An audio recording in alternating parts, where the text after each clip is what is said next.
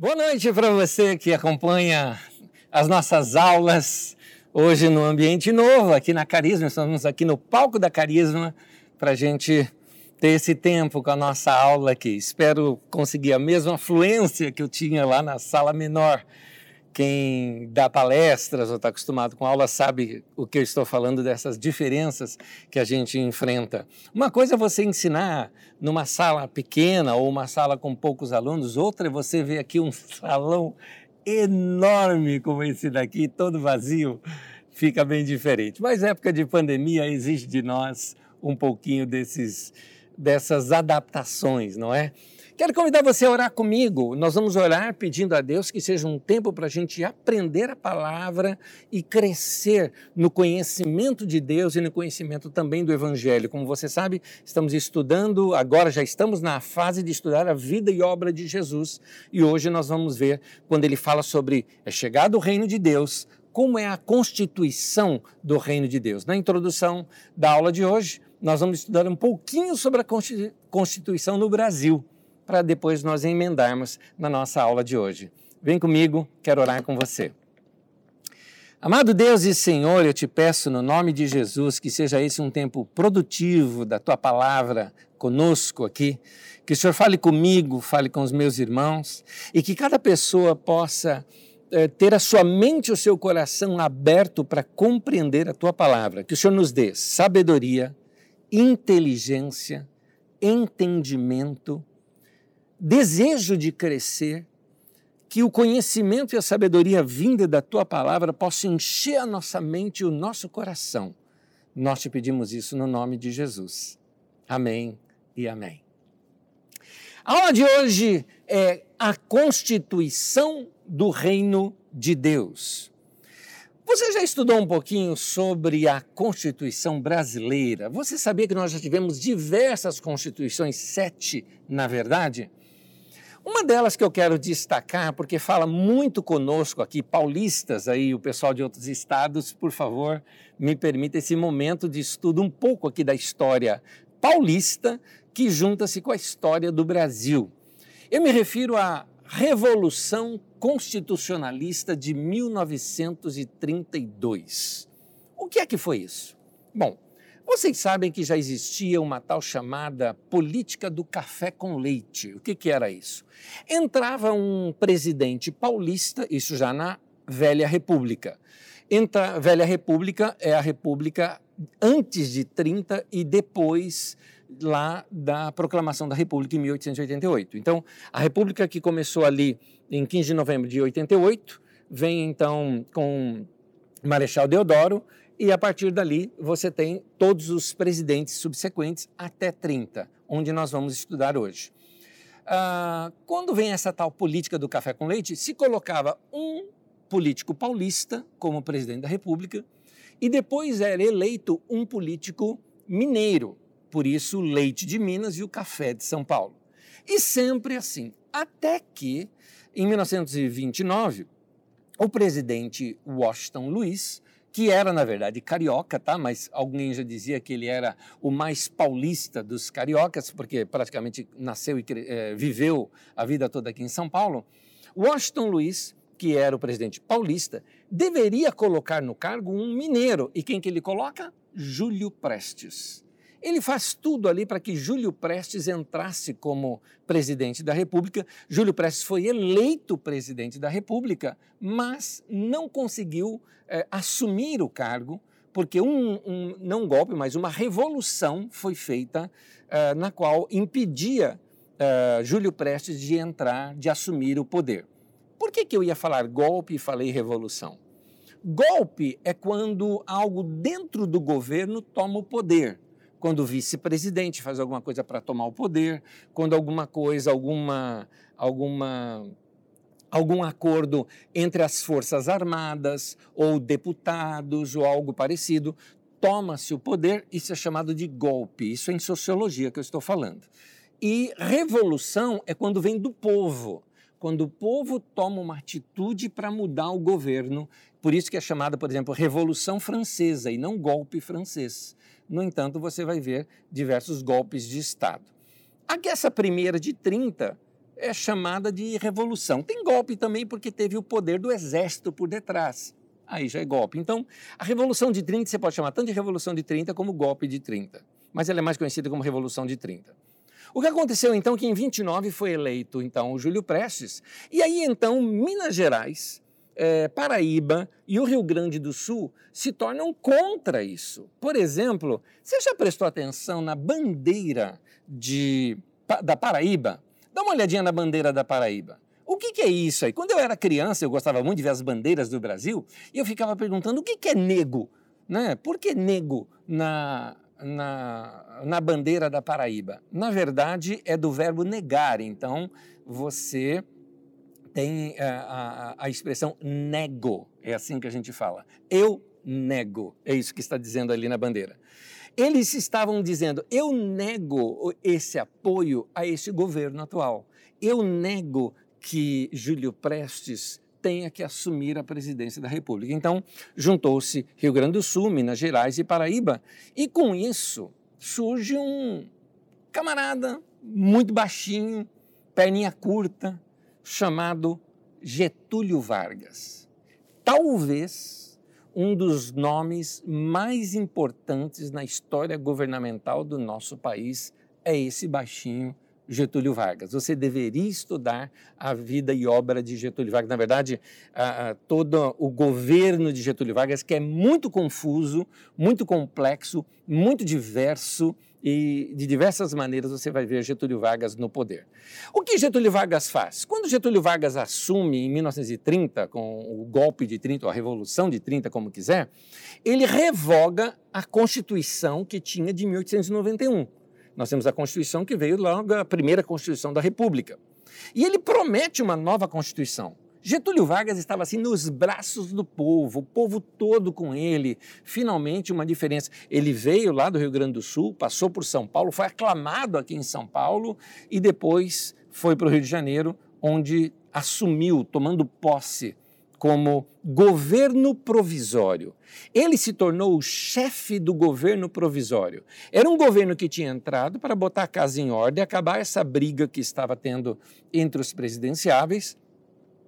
E uh, com isso ele iria convocar uma nova Constituição e fazer novas eleições. Pronto, todo o povo queria isso. No entanto, ele que fez? começou a colocar governadores biônicos, ou seja, governadores controlados pelo presidente, em cada estado do Brasil, inclusive São Paulo. E o camarada coloca um pernambucano como governador de São Paulo. Os paulistas, claro, começaram já a se revoltar contra isso, esse domínio que havia deles, sem contar que os paulistas, eles é, apoiavam Júlio Prestes e eles acreditavam que Júlio Prestes, sendo eleito, como ele foi eleito, deveria ter continuado no governo. Eles começaram a acusar o governo nacional de uma ditadura, porque afinal de contas era um governo provisório, mas eles não convocaram a eleição em 30, não convocaram a eleição em 31. Quando deu o ano de 32, aqui em São Paulo começou a já ter algumas revoltas. Porque São Paulo estava sendo tratado como se fosse um estado conquistado, porque a população de São Paulo tinha apoiado Júlio Prestes. Então ele colocou um governo de fora em São Paulo e tudo que São Paulo requeria era dito não. Então, uh, Outros que eram aliados contra Júlio Prestes, eles acusavam os paulistas de quererem mandar sozinhos no país e tudo mais, e acusando São Paulo de separatistas que queriam se separar do Brasil. Mas aí os paulistas começam a crescer. É, imagens que a gente vê da revolução que começou a acontecer em 32, você vê Praça da Sé cheia, Patriarca cheio, aquele centro de São Paulo com diversas manifestações, isso desde o mês de janeiro. Até que, no dia 23 de maio de 1932, esse número 23 de maio, você conhece uma avenida em São Paulo com esse nome, um protesto terminou em morte. E aí, tudo que uma revolução precisa como estopim é, são mártires. Eram quatro esses mártires. O como que aconteceu tudo isso?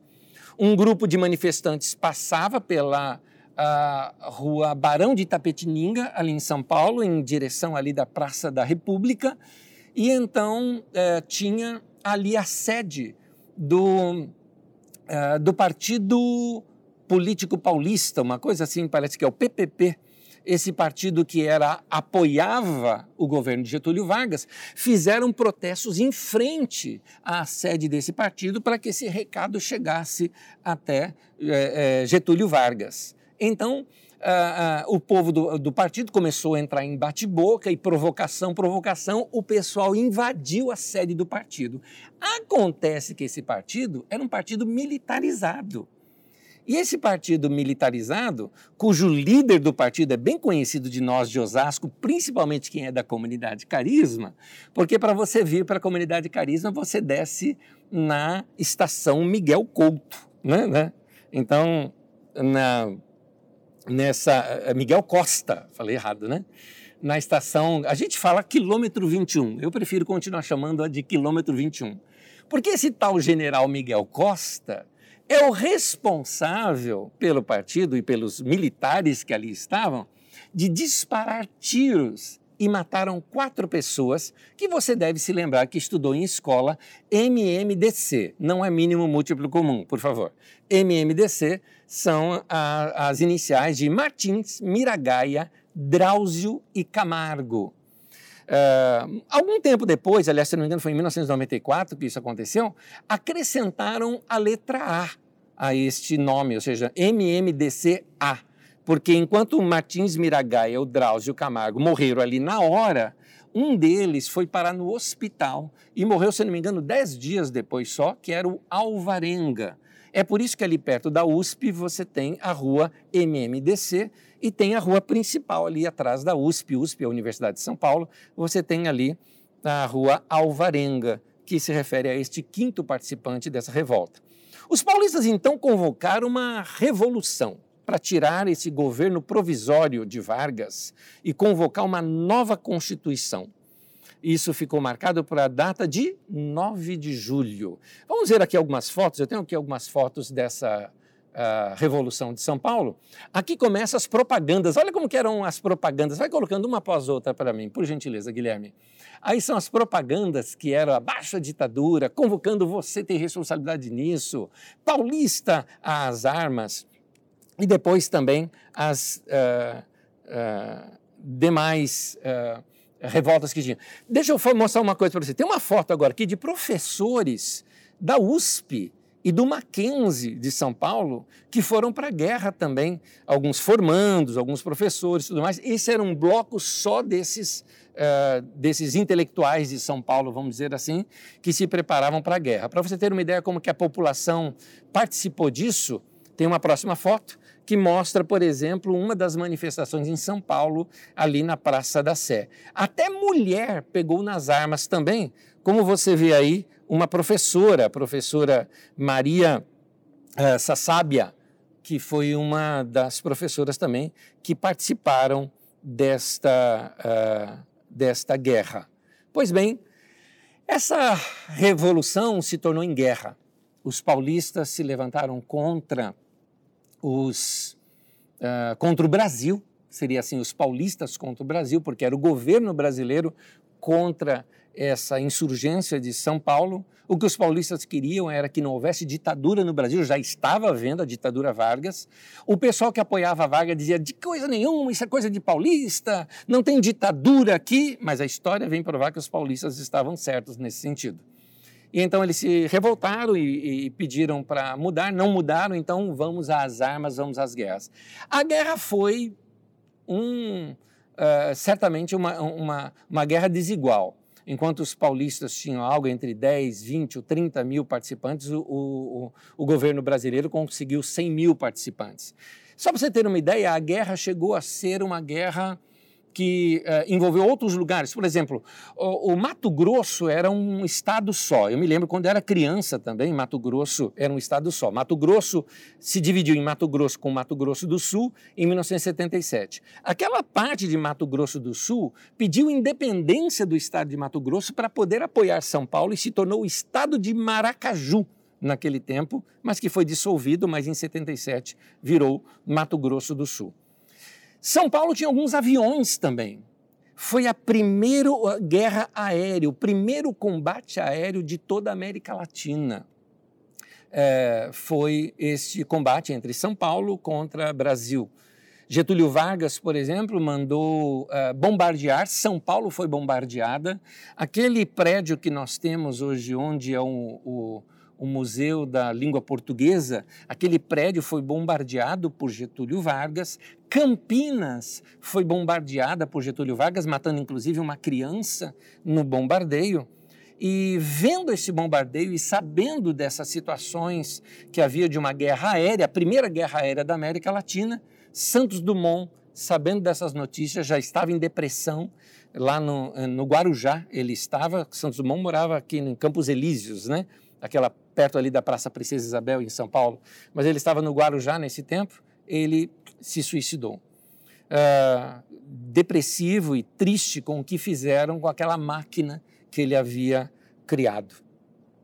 Uh, o principal líder do Exército Brasileiro é um homem com um nome bem conhecido, Eurico Gaspar Dutra. Na ironia, onde São Paulo foi definitivamente derrotado, foi exatamente ali no Vale do Paraíba, e a estrada que hoje corta o Vale do Paraíba chama-se Dutra, presidente Dutra, que se tornou presidente tempos depois, se tornou muito próximo do governo Vargas. O governo, então, resolveu eh, no final da guerra, decretar que faria a Assembleia Nacional Constituinte, que ele já havia convocado antes, mas que estava protelando, protelando, porque Vargas tinha sim a intenção de uma ditadura. Se tornou então a Constituição de 1934, onde pela primeira vez nós tivemos no nosso Congresso Nacional uma mulher. Está aí a a mulher no meio de todos, Dona Carlota Pereira de Queiroz, apenas uma mulher nesse monte de homem. Com o fim da guerra, São Paulo depois faz uma homenagem aos 713 combatentes que foram mortos na guerra e fica ali uh, o seu mausoléu em São Paulo, num lugar bem turístico de São Paulo chamado Obelisco, que você conhece ali no Ibirapuera. Tem essa figura, temos uma segunda figura que mostra aí também o obelisco. E o obelisco fica próximo de, de duas avenidas que mantêm as datas bem conhecidas desse confronto, que é 23 de maio e a 9 de julho. Uh, você já percebeu que em vários lugares existe a Avenida Getúlio Vargas? Aqui em Osasco nós temos a Avenida Getúlio Vargas. Pois é, São Paulo não tem nenhuma avenida com o nome de Getúlio Vargas. Porque afinal de contas foi o homem que mandou bombardear São Paulo. Isso aqui é só uma curiosidade de, de bastidores que existe. Por que eu estou citando tudo isso? Bom, primeiro que eu acho que a gente precisa aprender a estudar a história do Brasil. Se tem uma das coisas que foi muito falha na minha infância, estou dizendo, na minha formação, foi história do Brasil. Ou eu tive péssimos professores, ou de fato, debaixo da ditadura militar onde eu estudei, só se ensinava o que queria que a gente soubesse porque eu nunca soube do AI-5, eu nunca soube da, dessas revoluções, eu nunca soube de nada disso da história do Brasil. Aliás, assim, tem uma coisa que era difícil para mim entender, era a sequência dos presidenciáveis ou dos presidentes no Brasil. É por isso que colocamos aí agora um link para você na sua, uh, no chat que tem da nossa conversa aqui do Didaquê, tem um link para você procurar algo. Tem um podcast da Folha de São Paulo chamado O Presidente da Semana meu querido, vale a pena ouvir todos, que é só para ouvir, tá? Eu coloquei aí o link do Spotify, que é mais comum. Mas se você digitar na internet podcast Folha de São Paulo, o presidente da semana, você vai encontrar esse podcast que eu estou falando. Por quê? Porque eu acho que nós, assim como eu sempre falei que os profetas no Antigo Testamento, eles olhavam para o passado para que eles pudessem ter referência para o presente, eles faziam uma leitura da história do passado para localizar o momento do presente. Eu costumo dizer algo, e eu já disse isso para vários amigos meus, espero que eles tenham se interessado em estudar isso também, que seria importante para nós brasileiros do nosso tempo estudarmos a chamada Era Vargas. Porque a era Vargas ela é cheia de contradições e você vai entender muito bem o Brasil atual e, mais do que isso, o brasileiro votando. Você vai entender o brasileiro, porque o brasileiro ele gosta de líderes populistas. Quais são os dois últimos líderes brasileiros que foram bem votados? Nós temos Lula e nós temos o Bolsonaro. Dois líderes populistas. E olha, um de, um de esquerda e outro de extrema direita. Nós temos aqui os dois. Então, não importa se é de esquerda ou direita, o Brasil gosta de populismo. E por falar em populismo, estamos falando de Getúlio Vargas. Eu não tenho tempo aqui para discorrer sobre o governo Vargas, porque até porque não faz parte da minha aula de hoje. Mas só um resuminho para você. Olha só. Em 30 ele dá um golpe, um golpe, uma revolução, uma revolução no coração do povo, nas mãos do povo, prometendo um novo governo, uma nova gestão e uma nova constituição. Pois é, ele não faz nada disso. Precisou os paulistas se revoltarem para ele então falar: não, então agora nós vamos fazer. Ele faz uma constituinte, qual de 34. Quanto tempo durou a Constituição de 34? Três anos. Porque em 37 o governo Vargas, o que, que ele faz? Aí ele dá um golpe de fato. Ele, ele agora, ele era a lei, ele cria algo chamado Estado Novo, dissolve completamente o Congresso e ele passa a governar como ele quer, como ditador. Ele era fã de Mussolini e de Hitler e ficava paquerando entre os dois. Mas quando os Estados Unidos pressionou, opa, agora nós estamos do lado dos Estados Unidos. Então o Brasil entra na guerra é, exatamente nesse período onde o mundo inteiro, não era só aqui no Brasil, o mundo inteiro estava admirando ditadores. Hitler na Alemanha, Mussolini lá na, na, na Itália, você tem um grande líder também no Japão, outros países do mundo também com líderes fortes. Mesmo quando você olha a Inglaterra, que tinha rei e tudo mais, mas o grande líder, você vê ali Churchill e alguns outros, né, que, que já tinham sido líderes populistas. Então, esse lado populista seria interessante nós estudarmos para entender os dias de hoje.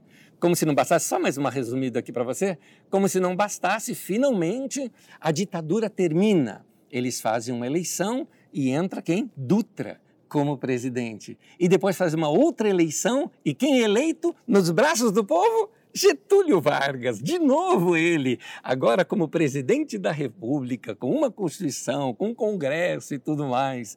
E quando o Congresso pressionou, esse homem fala que daria sua vida pelo Brasil e foi isso que ele fez com um tiro no peito.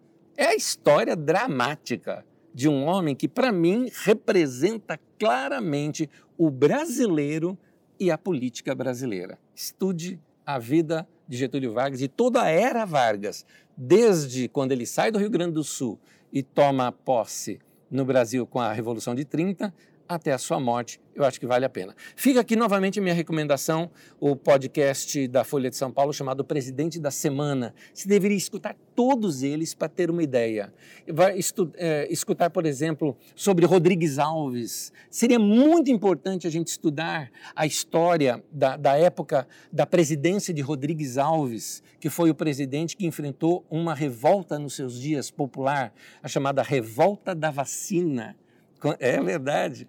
Quando ah, ah, o Brasil criou uma vacina exatamente para li, eh, libertar a nossa nação da, da, de um problema sério que estávamos passando aqui no Brasil, febre amarela e tantas outras coisas, e aí o povo se revolta contra ele por causa da vacina. Seria interessante. Olha para a história, gente. Quem não conhece a sua história corre o risco de repetir as mesmas burrices que gente fez também no passado. Finalmente, para a gente terminar esse momento de introdução, o Brasil ele teve sete constituições.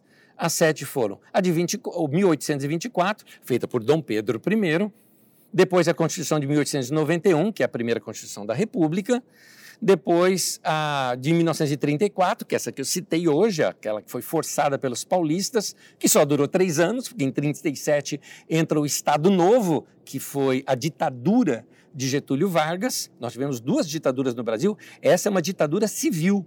Nós tivemos a ditadura militar e essa aqui era a ditadura civil, a ditadura do Estado Novo. Em 46, no fim da ditadura de Vargas, tem uma nova Constituição. Em 67, pela ditadura militar, é, nós temos uma outra Constituição. E, finalmente, em 1988, chegamos em Doutor Ulisses Guimarães, você deve se lembrar disso, com a Constituição Cidadã, que é a nossa Constituição atual. Tá aí. Eu falei tudo isso para mostrar o seguinte: você percebeu que todo governo tem uma Constituição. O que é a Constituição? A Constituição significa o seguinte: olha, nós estamos fazendo leis e todo mundo tem que ser submisso a essa lei. Todo mundo que está no governo está para cumprir essa lei. No nosso país, que nós temos três poderes, o Congresso está ali pra, é, para uh, gerenciar essas leis. O presidente da República está ali para colocar, para executar, por isso que ele é poder executivo, para executar aquelas leis. E o judiciário está ali exatamente para ser um guardião dessas leis. É assim que era para ser, não é? Era assim que era para ser. Então, mas é assim que é uma Constituição. Pode notar que países mais bem estabelecidos, como Estados Unidos da América, por exemplo, a Constituição é o que há de mais importante naquele país, é a suprema autoridade daquele país. Pois bem, nós estamos falando do reino de Deus. O reino de Deus começa sendo pregado ali por João Batista e depois por Jesus. E nessa pregação, ele, Jesus começa a pregar sobre um reino. Ora, já havia um reino instaurado que era o reino de Roma. Ora, se Jesus, que era um império, na verdade, né, de Roma, e Jesus vem falando de um novo reino, o que era esse reino? Quais eram as leis desse reino? Mais adiante, em outra aula, eu vou expandir um pouco mais a ideia de reino de Deus. Hoje, eu quero já adiantar e falar da constituição desse reino. A constituição desse reino, ela ocorre quando Jesus sobe no monte, assim como Moisés subiu no monte e recebeu a lei, Jesus sobe ao monte e dá-lhe a sua lei, as leis do reino, que nós temos ela resumida em Mateus capítulo 5, capítulo 6 e capítulo 7, chamado de o Sermão da Montanha. Que é, são os próximos estudos que eu vou ter aqui com vocês e hoje eu vou me dedicar especificamente às bem-aventuranças, porque elas falam muito de como é o reino de Deus. Em outras palavras, hashtag, no reino de Deus é assim. Mateus capítulo 5, do versículo 1 ao 16, é uma leitura um pouco longa, eu peço que você acompanhe comigo nesse momento diz assim: Vendo as multidões, Jesus subiu ao monte e se assentou. Seus discípulos aproximaram-se dele e ele começou a ensiná-los, dizendo: Bem-aventurados os pobres em espírito, pois deles é o reino dos céus. Bem-aventurados os que choram, pois serão consolados. Bem-aventurados os humildes, pois eles receberão a terra por herança. Bem-aventurados os que têm fome e sede de justiça, pois serão satisfeitos. Bem-aventurados os misericordiosos, pois obterão misericórdia. Bem-aventurados os puros de coração, pois verão a Deus. Bem-aventurados os pacificadores, pois serão chamados filhos de Deus. Bem-aventurados os perseguidos por causa da justiça, porque deles é o reino dos céus. Bem-aventurados serão vocês quando, por minha causa, os insultarem, os perseguirem e levantarem todo tipo de calúnia contra vocês.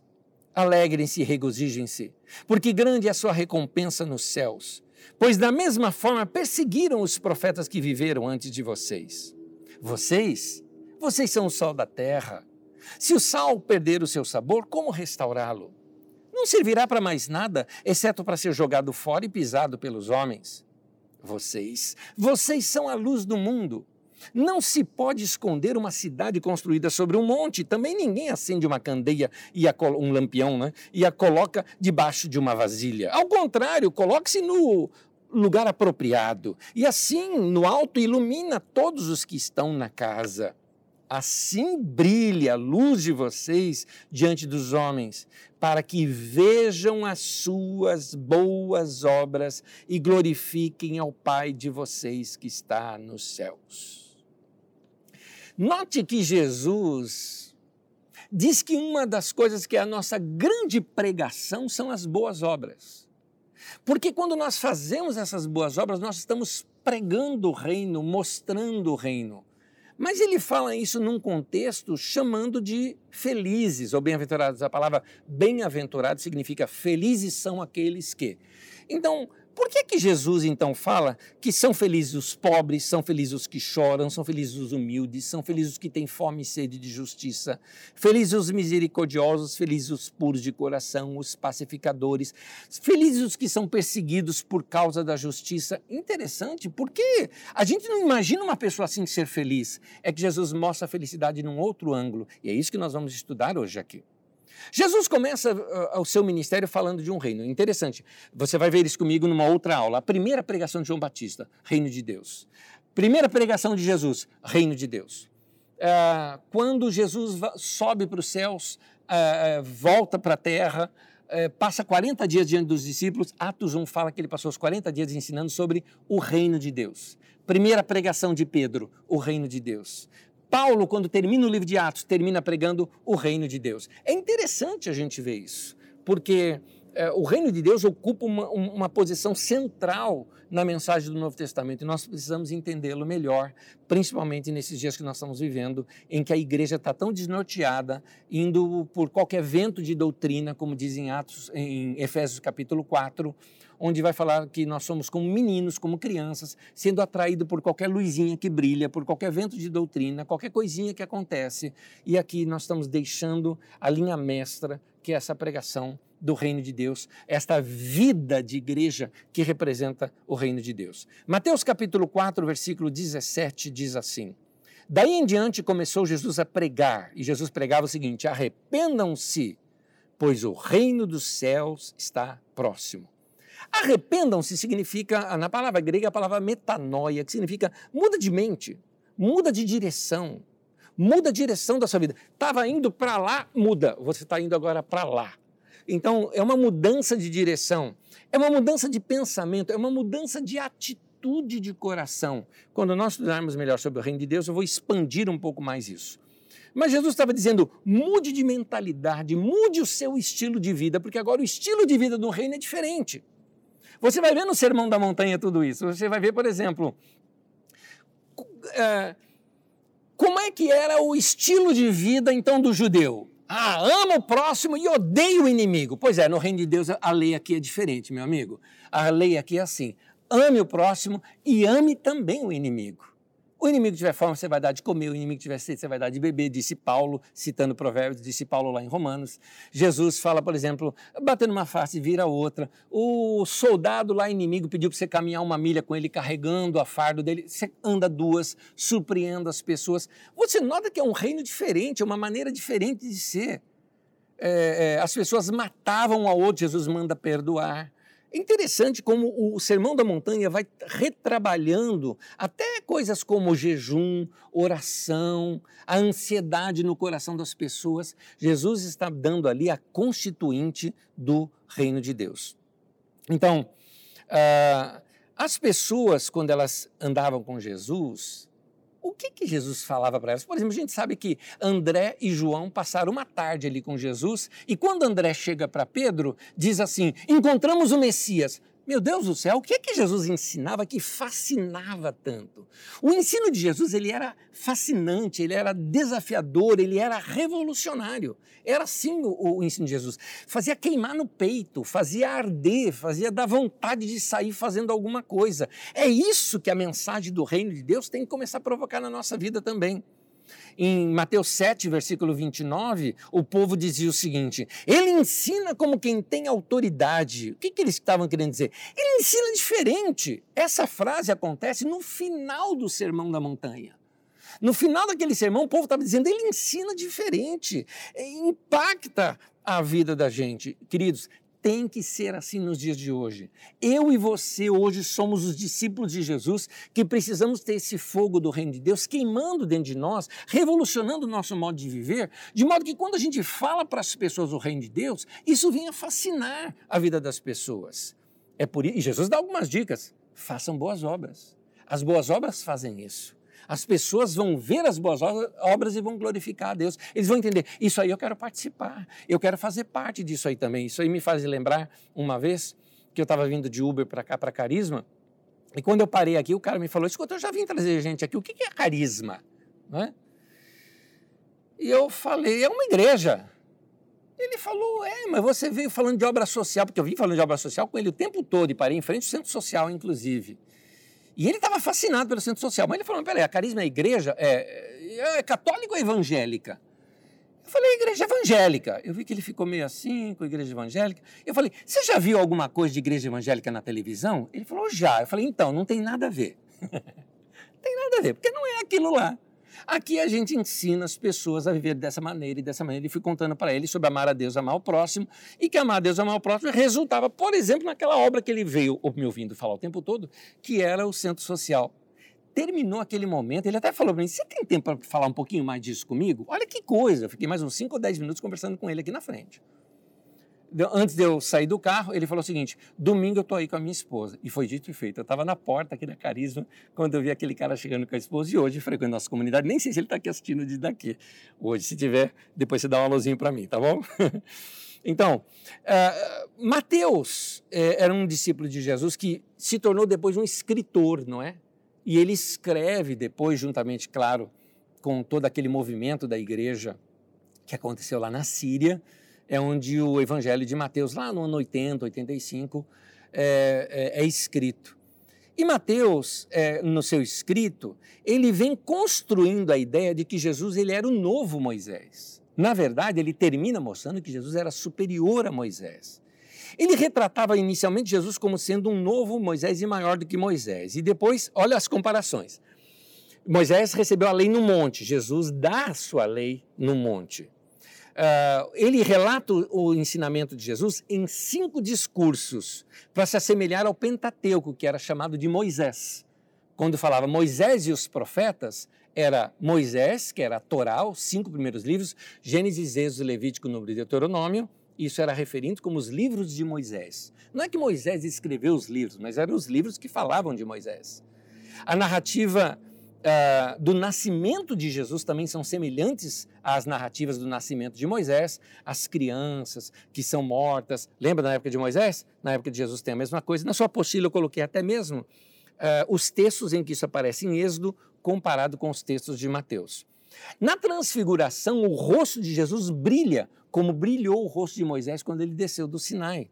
E finalmente Jesus é declarado como superior a Moisés, lá em Mateus capítulo 17, versículo 5. Agora, eu não acredito que isso tudo foi arranjado por Mateus, que Mateus inventou essas histórias, de maneira alguma.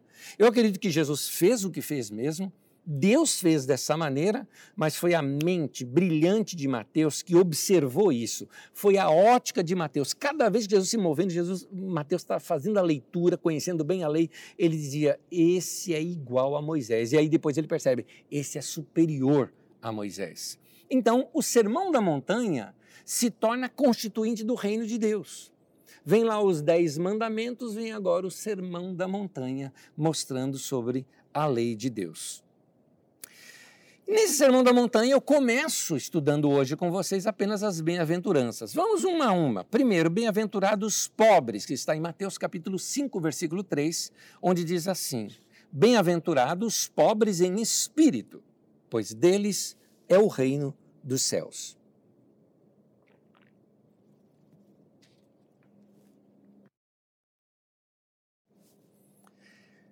Mateus ele dá uma minimizada um pouquinho na expressão, colocando pobres em espírito. Você vai ver que em Lucas 6:20 diz apenas bem-aventurados pobres. Isso tem a ver com a construção do texto. Nós vamos estudar como é que foi escrito Mateus, como foi escrito Marcos. Marcos é o primeiro livro a ter sido escrito dos evangelhos. Depois Lucas, Lucas e Mateus usaram o livro de Marcos para escrever os seus evangelhos, e João, que é um evangelho totalmente desconectado desses outros três. Nós vamos estudar isso, mas bem, como nós estamos estudando cronologicamente, nós vamos estudar lá quando eles são escritos bem tempo mais tarde. Por que bem-aventurados pobres? Pensa comigo. Quem é pobre? Ah, ah, só um detalhezinho. Quando eu falo pobre, é uma costume nosso brasileiro falar, ah, eu sou pobre e tal, tal, tal. Gente, nenhum paulistano que tem casa e mora em casa, mesmo que você mora de aluguel, não é pobre. Não é isso que a Bíblia está chamando de pobre. O que a Bíblia chama de pobre, inclusive a palavra que é usada ali para pobre, é a palavra que a gente usa hoje para miserável. Então seria o morador de rua, o cara que não tem nada na vida, o cara não tem nada. O cara tem a roupa do corpo e, quem sabe, uma mochilinha carregando algum pertence dele. Esse é o pobre citado na Bíblia. É aquela pessoa que precisa de uma esmola de uma comida para sobreviver, ok? Então, Jesus está dizendo que bem-aventurado o pobre. Por que, que ele está dizendo isso? Nota bem, um pobre, por bem ou por mal, ele não tem nada a perder. O que, que ele perde na vida? Não tem nada a perder. Por isso, na perspectiva do reino de Deus, alguém que é pobre na sua atitude, por isso a palavra de, de Mateus chamado de pobre em espírito, significa pobre na atitude de pobre. A Bíblia não é contra você enriquecer. Você tem homens de bens financeiro é, é, acompanhando Jesus e nunca foram recriminados por isso. Você tem Barnabé, você tem Zaqueu, embora eles foram muito generosos. Você tem José de Arimateia. Você tem alguns discípulos de Jesus. O próprio Mateus. Mateus era publicano. Publicano era da classe mais alta que tinha financeira ali. Eles e os sacerdotes eram os tops. A Bíblia fala que muitos sacerdotes se converteram, era gente rica. O... Quando você lê que os discípulos se reuniram 120 pessoas numa casa, ali em Atos 2, era uma baita casa, meu querido.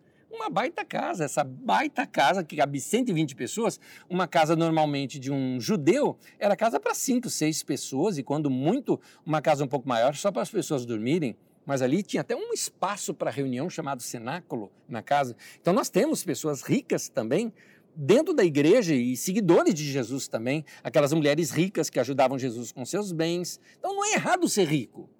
Errado é a atitude de rico. Atitude de fresco, atitude de superior, atitude de se sentir maior do que os outros, de narizinho empinado. Essa atitude é condenada nas Escrituras. Uma atitude de superioridade por causa de posição social. Por isso, Jesus diz que bem-aventurados os pobres em espírito, gente que na sua atitude se comporta como pobre. O pobre, o pobre não tem nada a perder. Por isso, quando ele não tem nada a perder, ele pode agir com mais ousadia. Quando o cristão está muito enraizado no seu mundo, no seu status quo, não é? na sua posição social, ele, quando ele não, não é errado você ter posição social. O problema é quando você está enraizado lá, vai te custar muito qualquer mudança que o reino de Deus lhe exige. Foi o teste que Jesus fez com aquele jovem rico, falando: vai vende tudo que tem, dá aos pobres e me segue. O homem saiu triste, falou: isso não é para mim. É, Jesus não fala isso com outras pessoas. Era um teste com aquele homem. Quem é pobre não está preso por causa de acordo, por isso ele pode agir com mais ousadia. É como um candidato, por exemplo, novo na política. Ele bota a boca no trombone, ele denuncia os corruptos e o povo vibra com isso. Agora, depois que ele vai e entra na política, e nós temos aquela situação endêmica de corrupção na política, aqueles corruptos que ele antes condenava, hoje são amigos dele. E como é amigo, ele já não fala mais, não, não, não denuncia mais, existe um certo corporativismo, um toma lá da cá, e aí então você vai ver que é, essa pessoa acaba mudando. É isso que Jesus está dizendo. Jesus está condenando essa atitude de pessoas que são vendidas por causa do dinheiro, por causa de suas posições sociais. Todo discípulo de Jesus tem que ter um compromisso específico com o reino de Deus. Eu não tenho compromisso com qualquer partido político que seja, porque o dia que esse partido político ou esse político fizer alguma besteira, eu tenho que ficar lá defendendo e tapando os buracos. Não, meu compromisso é com o reino de Deus. Esse é o mandamento de Jesus no Sermão da Montanha. Mateus 6,33, ele diz isso. Busquem, pois, em primeiro lugar o, rei, o reino de Deus e a sua justiça. Note, em primeiro lugar. A palavra aqui, em primeiro lugar, significa da ideia de acima de tudo. Em primeira instância, a primeira coisa que vai julgar na minha vida é o seguinte: isso faz parte do reino de Deus? Isso é justo de acordo com o reino de Deus? Por isso, é o pobre em espírito que vai herdar o reino de Deus. Por causa dessa sua atitude, ele recebe o reino. Segundo, bem-aventurados que choram, Mateus 5, versículo 4 diz: Bem-aventurados que choram, pois serão consolados. Então, por que essa pessoa chora? Porque ela olha para o mundo e, ao verem as desgraças que existem no mundo, não acha tudo isso normal. Meu irmão, checa teu coração quando você vê uma desgraça e não se compadece. Não é para ficar normal é para chorar por dentro. Porque às vezes não tem nada que a gente possa fazer, mas chora por dentro. Eu não estou dizendo que você precisa ir para a rede social e denunciar e fazer isso e aquilo, porque às vezes muita gente que fala isso é só é, militante de sofá, não é? Não é isso que eu estou dizendo, não. Estou dizendo gente que se compadece, que se pergunta, Deus, o que, que eu posso fazer por essa pessoa? É, Gente que olha as desgraças do mundo não acha normal e não se acomoda no coração. Quem tem um coração assim, é, não pode encarar essas desgraças que ocorrem hoje em dia e achar assim, ah, é parte da sociedade, a gente tem que ser assim mesmo e tudo mais. Não, eles choram e entendem que algo tem que ser feito, por isso também se envolve, vão onde estão desamparados, faz alguma coisa por eles. Para mim, é isso que move aqueles que se mexem, por exemplo, na, uh, usando a sua inteligência para, por exemplo, uh, alfabetizar um analfabeto. Ou incluir socialmente aqueles que são excluídos, ou aqueles que se envolvem para ajudar aqueles que são digitalmente excluídos. São esses que entendem, por exemplo, que gente enferma não precisa só de médico. Gente enferma também precisa de uma visita, de um sorriso, de um incentivo, de um carinho, de uma ligação, de uma mensagem. São esses, por exemplo, que investem em crianças, que investem em famílias, de alguma forma assim, tentando diminuir a dor que essas pessoas sentem em casa com seus relacionamentos que são instáveis, quebrados. Isso é os que choram. E essas pessoas, elas entendem que, por mais problema que eu tenha, tem gente que está pior do que eu e eu posso ajudar, eu posso fazer alguma coisa. Então eles choram, choram por falta de recurso. Que pena que eu não tenho dinheiro, que eu queria fazer tanta coisa. Que pena. Que pena que o recurso não chega e a pessoa está ali passando fome. Ele chora por sentir o que os outros sentem. E aí Jesus disse: esses são felizes. Porque investir a sua vida para realizar a vida dos outros é melhor do que investir a sua vida para realizar só você mesmo. A Bíblia diz: eles serão consolados. Porque que consolo teria alguém que chora por essas causas? Eles vão ser consolados porque eles vão ver Deus agindo. Eles vão ver Deus vindo em direção daqueles que estão necessitados. Eles vão ficar alegres porque cada recurso que chega, cada ato de justiça que é atendido, vibra com tudo aquilo. Coisa linda.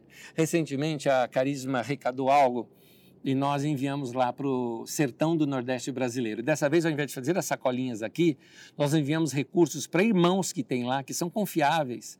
E eles compraram por lá, e nas cidades grandes, e levaram até o sertão. Gente, cada cena linda. O agradecimento daquelas pessoas, as palavras de áudio que eu ouvi de algumas é, das pessoas que receberam tudo isso, assim que que estão ali organizando né, tudo aquilo para entregar para as crianças agora no Natal. É coisa muito linda. Eu me lembro também quando nós estivemos por lá, entregando cestas básicas, gente que não tinha o que comer, a alegria dele de levantar mãos para o céu e chorar porque agora tinham comida em casa. A Bíblia diz que aqueles que choram vão ser consolados, consolado com a consolação que ele vê nos outros. É isso que consola o coração da gente. Terceiro, bem-aventurados humildes. Mateus capítulo 5, versículo 5 diz assim: Bem-aventurado os humildes, pois eles receberão a terra por herança. Jesus propositadamente coloca um equilíbrio aqui no ensino. Presta bem atenção nisso. Olha só. Por quê? Quem chora ao ver a desgraça dos outros, pode vir a ficar amargo no coração, ao ver que gente que tem muito não faz nada. Então, a vontade que essa pessoa tem é de passar só a criticar. Critica o político, critica o governo, critica a igreja, critica pastor, critica o chefe dele, critica esse país que não vai para frente. Só olha para os outros criticam e fica um coração amargo.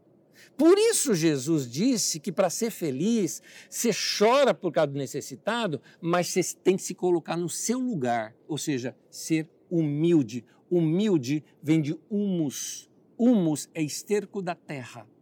É isso que nós somos. O humano vem de humus, que vem do esterco da terra. É isso que nós somos. Quem é humilde reconhece a sua fraqueza como parte da natureza humana. Quem é humilde sabe uma coisa: que se você estivesse no poder, com o poder nas mãos, é muito provável, meu querido, que tanto você quanto eu se corromperia da mesma maneira que aqueles que estão lá se corromperam, se nós confiássemos somente na nossa própria força, na nossa própria habilidade, na nossa própria inteligência, naquela base de eu vou lá, eu vou resolver. Quem faz isso vai cair, vai se vender também. Uma hora chegam no preço dele. Por isso, humilde é aquele que de fato depende de Deus. Nós temos que ser humilde e reconhecer que sem a graça de Deus, sem a graça, nós somos uma desgraça, um desgraçado sem a graça de Deus. Porque nós somos o que somos somente por causa da graça de Deus. Paulo fala isso lá em 1 Coríntios 15, versículo 10. Ele fala: pela graça de Deus eu sou o que sou. Humildade é o oposto da arrogância. Por isso, é importante a gente saber uma coisa: o profeta, ele tem que ser firme, mas nunca arrogante. E é uma linha muito tênue entre essas duas posturas. Firmeza, convicção, tá certo. Arrogância e superioridade, não. Então, quem é humilde tem que depender de Deus. É alguém que sabe que o ser humano não consegue ser coisa alguma sem a bondade de Deus. É interessante até mesmo que o próprio Paulo fala que o amor é derramado nos nossos corações pelo Espírito Santo. Paulo chega ao ponto de dizer o seguinte: mesmo esse amor que a gente tem não veio de nós, veio de Deus, porque em mim não tem nada de bom. Veio por causa de Deus na minha vida. Então os humildes de espírito entenderam que a humanidade ela se perdeu. E ela só pode ser recuperada em Deus. Quando nós olhamos para Jesus e, e ao olhar para Jesus a gente vê o que, que Deus é e vê também como o ser humano deveria ser, e aí então a gente nota que o ser humano deixou de ser humano e está destruindo a si próprio, inclusive destruindo a própria natureza e o seu próprio lar, que é a terra. Então, nós precisamos ser humildes e buscar a Deus juntos para que isso dá um equilíbrio nessas revoltas que a gente tem, principalmente quando a gente lida com questões sociais. Como próximo tema, Bem-aventurados que têm fome e sede de justiça. Mateus capítulo 5, versículo 6 diz: Bem-aventurados que têm fome e sede de justiça, pois serão satisfeitos. Justiça na Bíblia, querido, você entender justiça na Bíblia é simples. Justiça social, pronto, você entendeu justiça na Bíblia. Quando a Bíblia fala de. O pessoal fala, não, mas Deus também é justiça.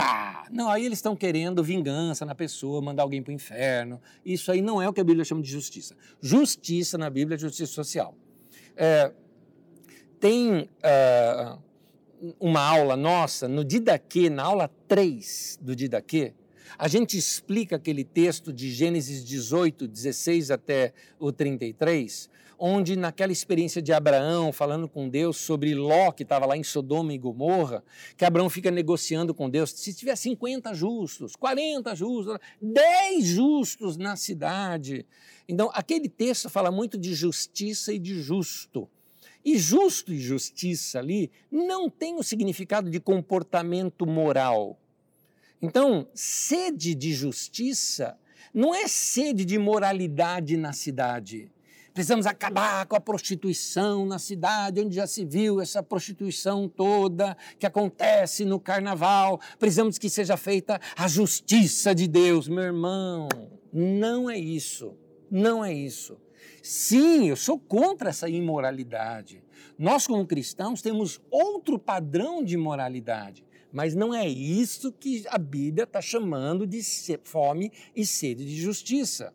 Fome e sede de justiça é o que você entende por justiça social. Ah, Nézio, lá vem você com essas conversas todas, né?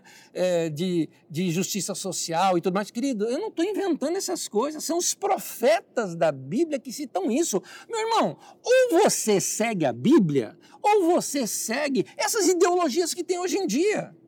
Esses dias me perguntaram, então você é um pastor progressista? Querido, eu não sou nem de esquerda nem de direita, eu sou do céu. Eu nasci no céu e volto para o céu. Eu sou uma árvore com a igreja, que eu sou parte da igreja. A igreja é uma árvore que tem a raiz no céu e a gente cresce para a terra. Eu não tenho nada a ver com esquerda e direita no Brasil e essa brigaiada toda que tem. Agora, não me impeça de falar de justiça social, porque isso é princípio do reino de Deus e todos os profetas falaram isso. Aliás, se você segue a Bíblia Sagrada, leia isso comigo em Jeremias, capítulo 22, versículo 3. Diz assim: Assim diz o Senhor. Eu vou repetir. Assim diz o Senhor, ou como diz o, o, o original, oráculo de Yahvé. É isso. Administrem a justiça e o direito. Dois pontos, ele vai explicar o que é justiça e direito. Livrem o explorado das mãos do opressor. Não oprimam nem maltratem o estrangeiro, o órfão ou a viúva, nem derramem sangue inocente. Está aí. Isso é justiça. Então, o, nós temos que ter fome e sede dessa justiça, desse equilíbrio social. O seguidor de Jesus é interessante, ele é manso, mas ele denuncia a injustiça. Ele é ativo. Ele procura ser voz daquele que não tem voz. Agora, a fome e sede de justiça não pode ser fome e sede de vingança. Não pode ser isso. É sem amargura, contendo, eh, retendo, né, contendo, segurando o sentimento de revolta, porque às vezes brota na gente sentimento de revolta. Claro que brota. Gente morrendo por falta de recursos nos hospitais, e a gente vem saber que alguns políticos desviaram esses recursos para aumentar os seus cofres. Isso revolta a gente. Criança que não tinha merenda escolar na escola, porque o dinheiro da merenda escolar foi roubado por políticos que desviaram aquele dinheiro. Isso revolta. Mas a gente tem que conter esse sentimento de revolta. E não fazer isso com amargura. É com um coração de paz. E procurarmos executar a justiça e cuidar daqueles que ninguém cuida. Por isso, nota, fome e sede de justiça, mas depois também tem que ser misericordioso. Por quê? Porque você vai encontrar os culpados da injustiça. E o que a gente vai fazer com o culpado da injustiça? Vamos cortar a mão, cortar o pescoço, arrancar a orelha? Não. Bem-aventurados misericordiosos. Mateus capítulo 5, versículo 7. Bem-aventurados misericordiosos, pois obterão misericórdia. Note, não são vingadores. Deus ele quer dar um basta na violência, gente. Isso é muito bem explicado e ampliado numa mensagem que eu recomendo você ouvi-la agora durante a semana, ou assisti-la, porque ela tem no nosso YouTube. Caim e Abel, cidades violentas, vingança e a falta de perdão. Essa mensagem foi ministrada no domingo 24 de setembro de 2017. O link da mensagem aparece no chat aí que você que está acompanhando nossa aula online. Mas se você vai procurar no YouTube, você pode entrar no, no canal da Carisma. Dentro do canal da Carisma, você vai lá em playlist, tem uma playlist só sobre Gênesis. São sete ministrações, se eu não me engano, sobre Gênesis. Adão e Eva, tudo mais, tem o dilúvio, tem a Torre de Babel. Tem lá Caim e Abel, cidades violentas, vingança e a falta de perdão. Esse assunto é bem ampliado ali, não tem necessidade de eu colocá-lo aqui na aula de hoje. Mas no projeto de Deus, a violência tem que acabar. É por isso que lá, lá eu explico por quê. Que Deus coloca um sinal em Caim, uma marca em Caim, para ninguém matar Caim. Por quê? Porque é, um mata o outro, aí esse um fica, é, todo mundo fica jurado de morte. Aí aquele que vai e mata esse que é jurado de morte, fica jurado de morte pela outra família. Vai, sendo, vai um matando o outro, um matando o outro. Para pôr um fim nisso, Deus põe uma, uma marca em Caim dizendo que ninguém deveria matar o Caim, que senão seria sofrer muito mais por causa daquilo. É, lembra do 70 vezes 7? É lá que aparece isso tudo. É, então, essa é a base daquilo que as pessoas que lutam hoje pelos direitos humanos fazem. É por isso que algumas pessoas acusam as pessoas que lutam pelos direitos humanos de defender bandido. Minha pergunta para você: o que, que seria mais cristão fazer com um bandido? Matar o bandido? Você acha que a frase bandido bom é bandido morto é uma frase que um cristão deveria proferir? Eu não sou contra cadeia, sou a favor de cadeia melhor ainda, de trabalhos de recuperação e reeducação para essas pessoas. Os presídios no Brasil são terríveis, mas matar, vingar essa pessoa, no coração do cristianismo está a crucificação de Jesus. E ao lado de Jesus nós temos um ladrão que se arrepende.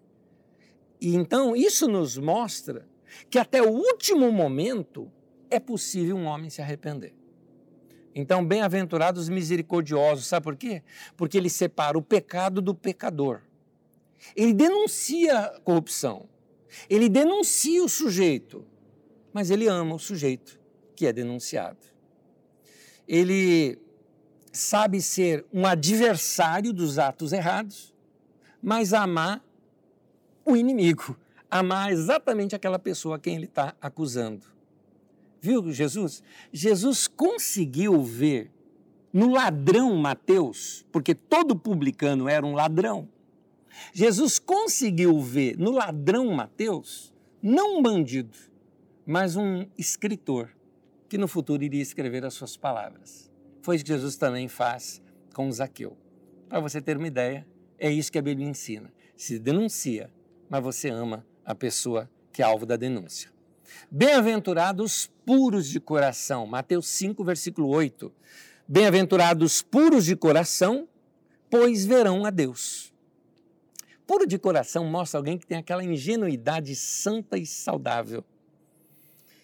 Eles são como ovelhas no meio de lobos. Gente que quer continuar puro, não quer aprender o macete das coisas. É interessante isso. Qualquer profissão, qualquer lugar, até no pastorado, existe o macete das coisas. Eu me lembro uma vez, quando nós estávamos numa reunião de pastores, organizando uma reunião maior, com um público grande. E eu fazia parte ali da, da turma que estava organizando. E aí, organizando, quem dá abertura, quem tudo mais, tal, tal. A hora que chegou na hora de dar oferta, falaram, falaram isso ali, falando não, não põe o anésio para tirar oferta, não, que ele não sabe tirar oferta. A minha resposta era ó, porque ali o pessoal usava a seguinte expressão: falou, olha, o povo é igual vaca leiteira, quanto mais você tira o leite, mais eles dão. Então, é, a, a ideia lá era forçar o povo a dar oferta. E aí, quando ele emendou dizendo, olha, porque aí eu fui contra a gente fazer dessa maneira, falei, gente, tem que ser de uma maneira elegante, tem que ser de uma maneira discreta, a igreja está mal vista por aí por causa que só fala de dinheiro, eu sei que a gente precisa de recursos, mas não precisa ser dessa maneira, tal. E aí alguém falou, olha, então não coloca o Anésio para tirar oferta, porque ele não sabe tirar oferta. E aí vem a minha resposta, não adianta, sangue de baiano a gente faz desse jeito, né? Então vem minha resposta, olha, não sei, não quero saber e o resto você já sabe. Não, eu não tenho raiva daqueles irmãos. Simplesmente eu penso diferente. Porque eu não quero aprender esse macete. Tem um macete de como fazer as coisas. Eu já vi uma pessoa ensinando o macete de fazer as pessoas caírem debaixo do poder de Deus. Quem é crente já uh, que passou por meios pentecostais e neopentecostais, sabe do que, que eu estou falando, que aparece muito. Na televisão tem um monte disso também, que bota a mão lá, o cara cai, bota a mão, o cara cai, bota a mão. E tem um jeitinho, tem uma maneira certa de ser tocado, de você fazer, de você criar todo o ambiente para que aquilo aconteça, que até hoje ninguém me explicou por que, que a pessoa tem que cair, por que, que só tem que cair. É só caindo que o povo levanta e fala glória a Deus, tal, mas para que, que tem que acontecer aquilo? Onde é que você viu os discípulos de Jesus fazendo isso? Eu nunca vi, nunca vi Jesus fazendo isso, mas fazer o quê? Então, tem os macetes. Tem o macete da tua empresa, o macete da venda que você leva por trás sem que a pessoa saiba, onde você representa uma empresa, faz uma negociação e recebe um rebote, não é? Esses macetes, o limpo de coração, o puro de coração, fala: não quero saber disso, não. Não sei o que é isso, não. É ovelha no meio de lobo. Prefere desconhecer os caminhos do pecado por isso é puro. E porque é puro, ele crê na utopia. A utopia, utopia, lembra que utopia não é algo negativo, utopia é um sonho, utopia é um desejo. Utopos vem de não lugar, ou seja, é uma realidade que ainda não é realidade hoje, por isso é uma esperança. Utopia é esperança. Eu tenho a esperança do leão comer junto com o cordeiro, sem se atacarem ali. Essas são as esperanças do reino de Deus, as utopias. E só quem é puro de coração consegue acreditar nisso. Uma pessoa chegou para mim esses dias e falou: Anésio, como é que você, que pensa bastante, consegue acreditar no céu? Eu falei: porque o céu não é ciência, é fé. E fé é simples assim. Eu creio, acabou. Eu creio. Ponto. Eu acredito. É isso. Então eu não acho difícil acreditar. Não acho difícil. Então, ele olha para a sujeira, quem é puro de coração, olha para a sujeira do ser humano, mas acredita no poder do Evangelho, que pode transformar e recuperar a humanidade naquele humano que já virou animal. Evangelho, meu querido, não é uma religião. Evangelho é uma pessoa. Evangelho é Jesus é andar com Ele, ter vida eterna e aprender dele. Quem crê nesse Evangelho se deixa ser abraçado por Jesus e começa a ficar semelhante a Ele, misericordioso, limpo de coração. Quem é limpo de coração tem esperança. Bem-aventurados pacificadores, Mateus 5, versículo 9, diz assim: Bem-aventurados pacificadores, pois serão chamados filhos de Deus. Eles veem os homens, os ama, mas não são alienados. Eles chamam os homens à paz, chama para uma conversa. Quem é pacificador tem a capacidade de sentar com os diferentes para diálogo. O problema nosso hoje é que a gente não senta com os diferentes. Não dá para se chegar em alguma coisa diferente do que nós temos hoje em dia aqui. Vamos falar daqui do Brasil, no Brasil tem essa polarização política toda. Gente, tem coisa boa dos dois lados. Vamos ouvir um, vamos ouvir outro. Quem está me ouvindo aqui que é de extrema, na hora deve estar tá falando, Anésio, nunca eu vou ouvir a direita, o outro, eu nunca vou ouvir os comunistas da esquerda. E aí nunca você vai ouvir nada, porque você, desculpa, porque você é burro. Você emburreceu. Porque o burro ele tem, põe viseira. Ele só enxerga aquilo ali. Abre, meu irmão. O reino de Deus é maior do que isso. O reino de Deus é maior que a nossa política. O reino de Deus é maior que a democracia. O reino de Deus é maior do que tudo isso que nós estamos vendo. Tem coisa maravilhosa no reino de Deus. Vamos chamar as pessoas à conversa. Vamos ter esperança de que isso pode mudar. Vamos ter esperança que a gente consegue convencê-los de que existe um outro caminho melhor do que esse. Por isso essa pessoa é pacificadora. Vamos evitar briga. Para de briga. Não precisa brigar. Temos que zelar, queridos, pelo que a gente tem. A única casa que nós temos hoje é a terra. Vamos cuidar dela até que Jesus volte. Vamos cuidar disso daqui. O que a gente precisa fazer? Ah, não pode parar a economia por causa da ecologia. A ecologia fala, tem que parar tudo por causa da ecologia. Gente, não dá para conversar. Não dá para rever novos processos, novas maneiras de ser. Vamos chegar no Pacífico. Afinal de contas, Estamos todos no mesmo barco, esse barco chamado Terra. Quem é pacificador luta pela justiça, porque justiça é fruto da paz.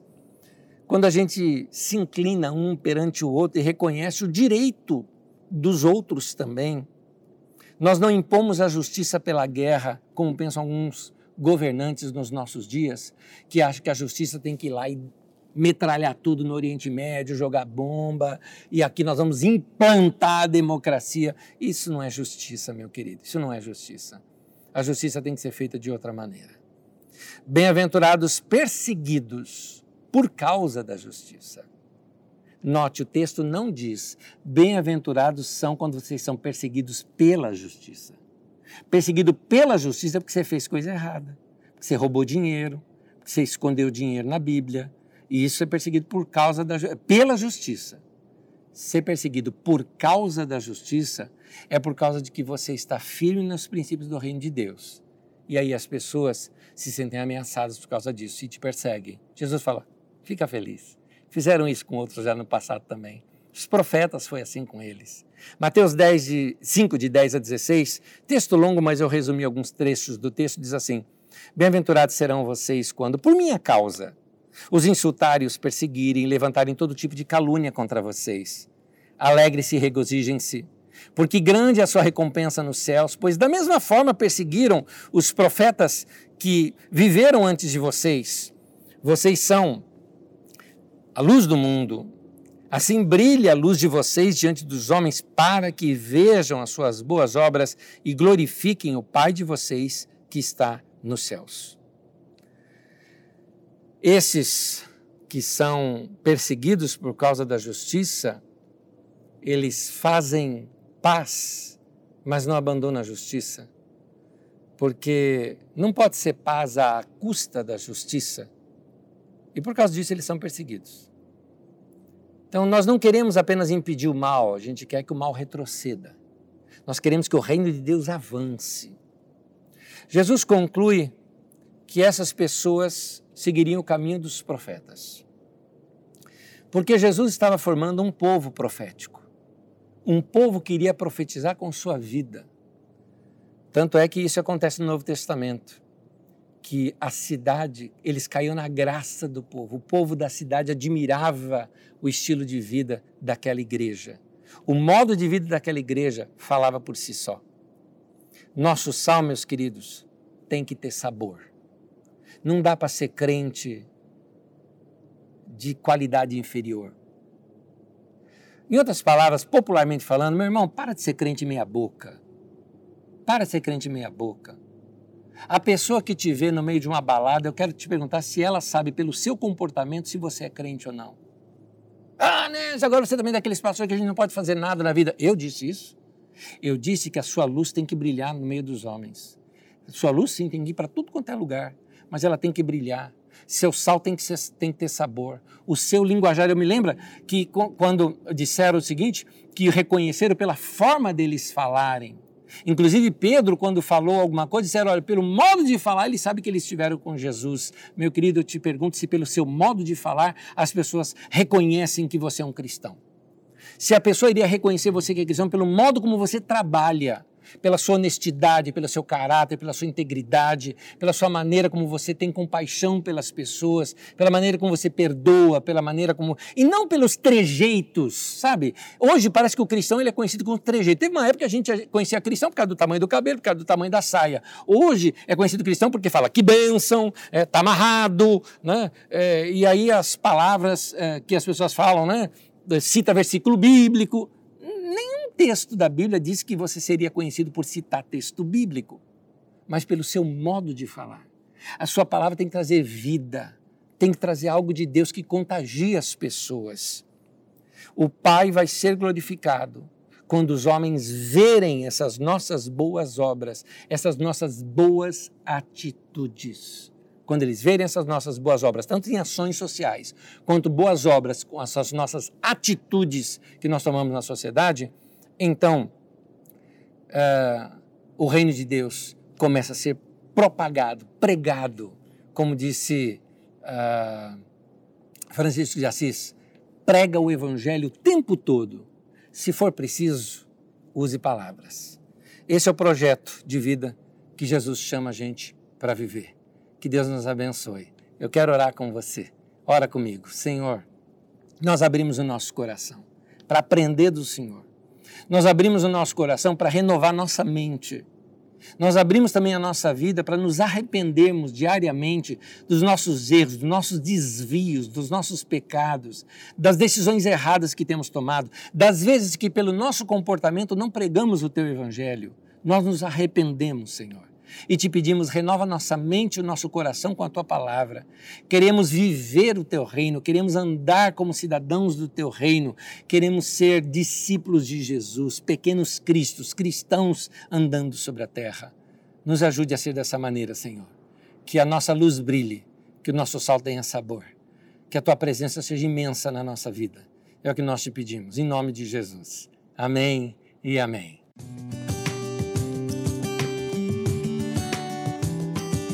Vamos às perguntas aqui. Uma pergunta que me veio foi assim: Anésio, devemos amar a todos, sem exclusão, mas atentar para o estrangeiro, a viúva e o necessitado. Perfeitíssimo até aqui. Eu vou dizer porque eu percebi uma tendência na sua pergunta, que ele me permita é, retrucá-la, tá? Um latrocida matou um pai de família e deixou uma viúva e filhos necessitados. Quem deve ser priorizado no primeiro momento? O latrocida?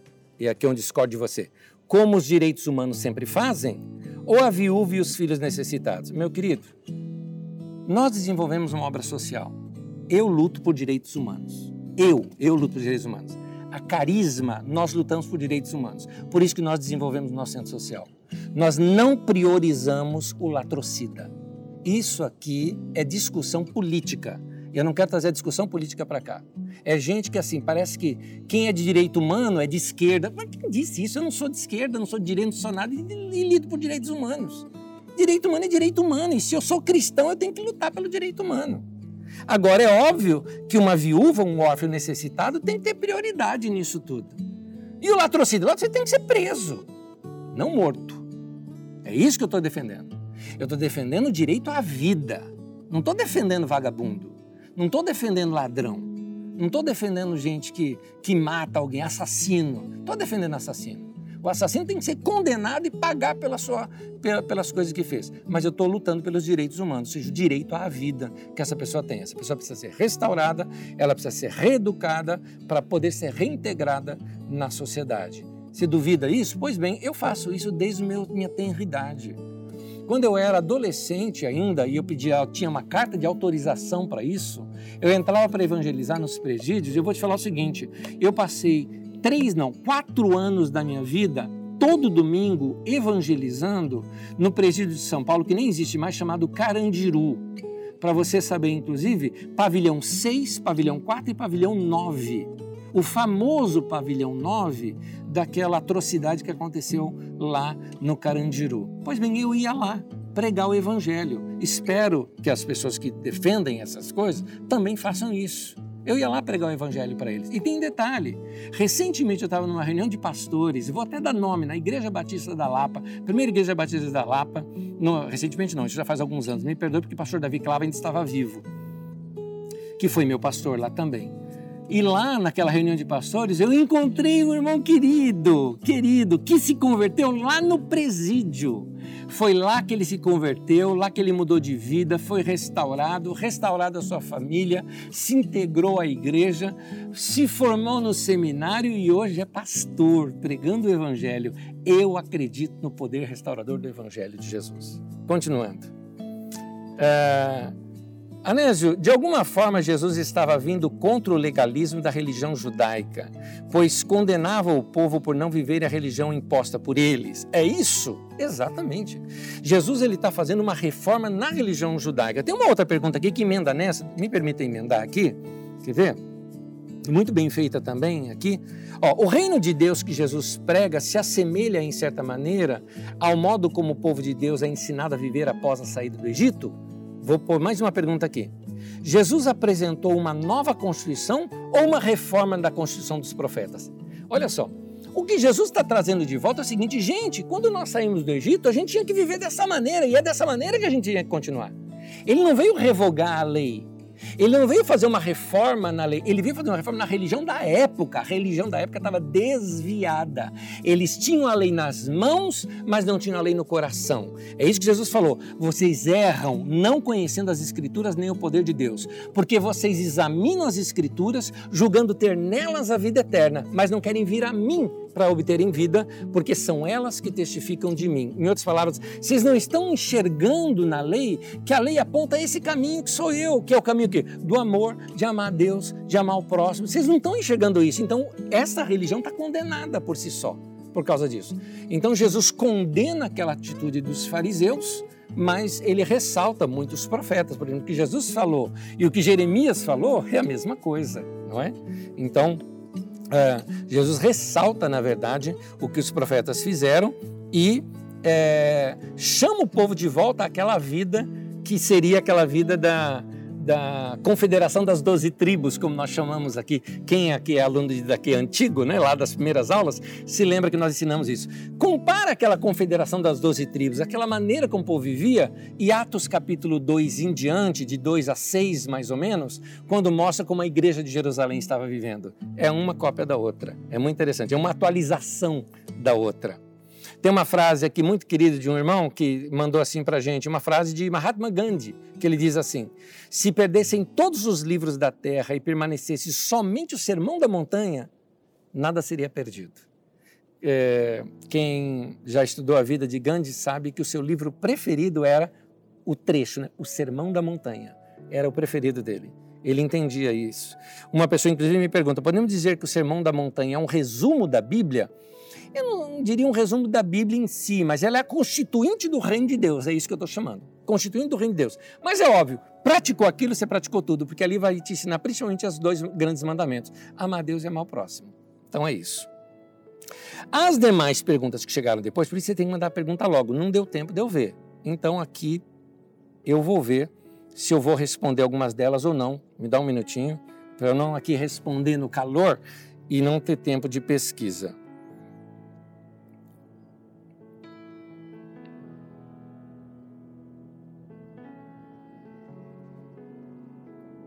Ah, concordo também com quem disse que quem vai extorquir o dinheiro do povo é crime. Eu concordo também, mas está na TV, querido. Gostaria que alguém intervisse nesse sentido.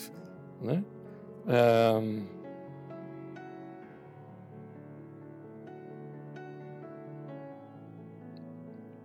Um bom complemento aqui do irmão que me fez a pergunta anterior, ele co completa aqui. Sei que familiares e muitas igrejas e outras instituições acabam de alguma forma ajudando a viúva e o necessitado, mas não temos visto o Estado amparar esta viúva e os necessitados. Exatamente, querido, é verdade mesmo. É um crime do nosso Estado não fazer isso. É um crime isso que o nosso Estado faz. É por isso que eu sou a favor da distribuição de renda, eu sou sim a favor do Renda Família, do Bolsa Família ou Renda Brasil, né, como se chama hoje. Eu sou a favor sim.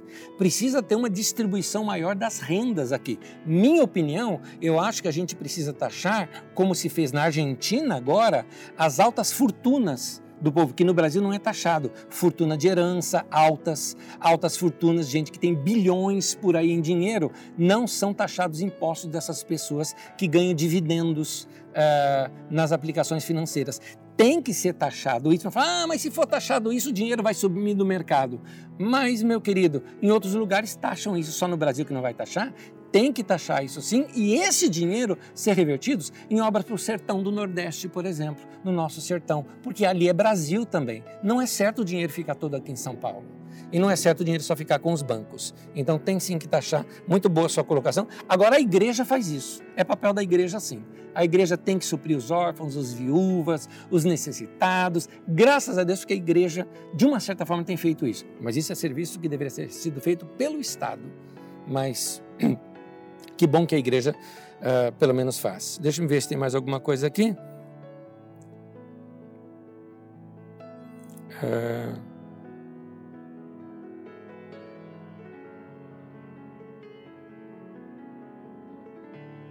Ah, tem mais perguntas aqui, eh, não deu tempo de ler todas. Na próxima vez, tenta mandar mais cedo, como elas não são especificamente da aula, mas sim de algum comentário ou outro que eu fiz da aula, eu deixo para responder numa outra ocasião. Que Deus abençoe a cada um de vocês. Que seja uma semana gostosa. Eu tenho aqui uma recomendação, sim, para você. Leia os evangelhos. E o Sermão da Montanha, leia e releia. E quer mais um conselho ainda? Procure obter novas traduções das Escrituras, inclusive uma só para leitura, como Bíblia na linguagem de hoje ou Bíblia a mensagem. É muito gostosa de fazer uma leitura leve a melhor para estudo, para mim, ainda é a nova versão internacional, NVI. Para mim, essa é a melhor que tem para estudo. Mas se você gosta da famosa Almeida, corrigida ou atualizada, que vá. Mas façam leituras de textos com traduções diferentes, você vai pegar nuances, detalhes da nossa língua portuguesa mesmo, que vão deixar o texto mais claro para você. Leia os evangelhos Mateus, Marcos, Lucas e João é, leia e releia tanto Mateus 5, 6, 7, quanto Lucas no capítulo 6, que também ali trata o Sermão da Montanha dentro da ótica de Lucas. É, vai ser bom você ficar bem mais familiarizado com o Evangelho, é, com, com os Evangelhos, porque aí nós vamos conhecer ainda mais o nosso Mestre. A aula que vem tem mais sobre Jesus. Que Deus te abençoe, querido. Leia e estude bastante. Leia também e estude sobre a história do Brasil. Vale a pena você conhecer a história do lugar onde você mesmo vive seria importante. Ficaram aí as minhas recomendações de hoje. Deus abençoe, graça, paz e bênção a todos vocês. Até a próxima aula e até domingo, 10 horas, com a ceia do Senhor. Deus abençoe.